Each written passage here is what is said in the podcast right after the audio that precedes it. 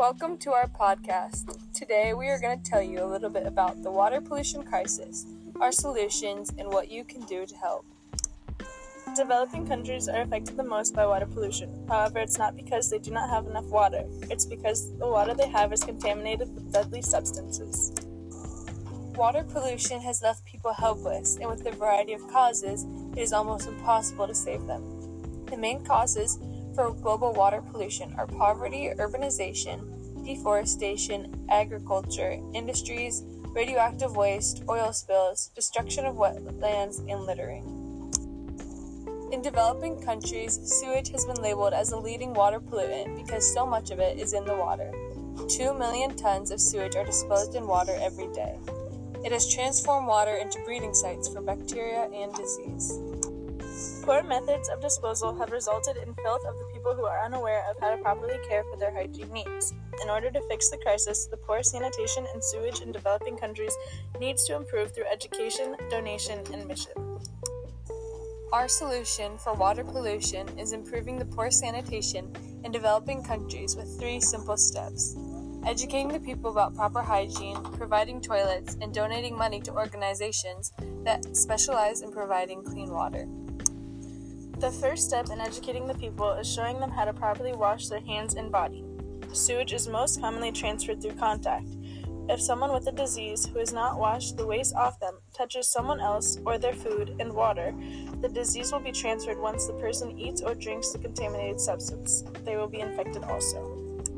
Washing hands will remove the harmful substances and prevent the transfer of diseases.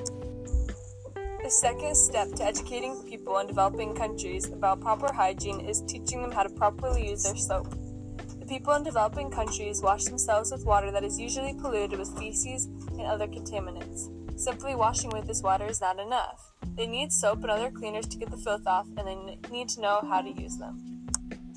Everyone can help. Some ways are going on missions to developing countries to teach them how to sufficiently wash themselves, sending soap and toiletries to organizations that specialize in helping developing countries, or sending money to people in developing countries so they can afford to buy their own soap. The second step to improving poor sanitation in developing countries is providing toilets. Pit latrines are low cost toilets that could significantly decrease the amount of feces entering the water. Instead of defecating in a bag or on the street, pit latrines collect the urine and feces in a tub underneath the seat. The toilets are also simple to construct so families could build their own as long as they have the parts. Many people wonder where the waste will go once the pit is full. The most beneficial way to remove the waste would be sending it to treatment plants so it can be used as fertilizer. Anyone can help by going on missions to developing countries to help build pit latrines or other effective low cost toilets, or by sending money and materials to help build the toilets. Step 3 would be donating money to an organization that provides clean water for developing countries. The Clean Water Fund is an organization that provides clean water and digs wells for countries with water shortages and pollution. By visiting their websites, anyone can donate. The donations are used to create wells and pit latrines to provide containers to store rain piping systems and water treatment kits.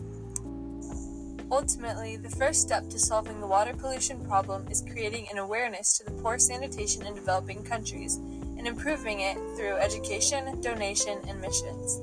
Everyone has the ability to help in different ways. Whether it is doing missions or simply clicking donate, every person can impact the water pollution crisis. Anna Dahan is currently living in Nairobi, Kenya.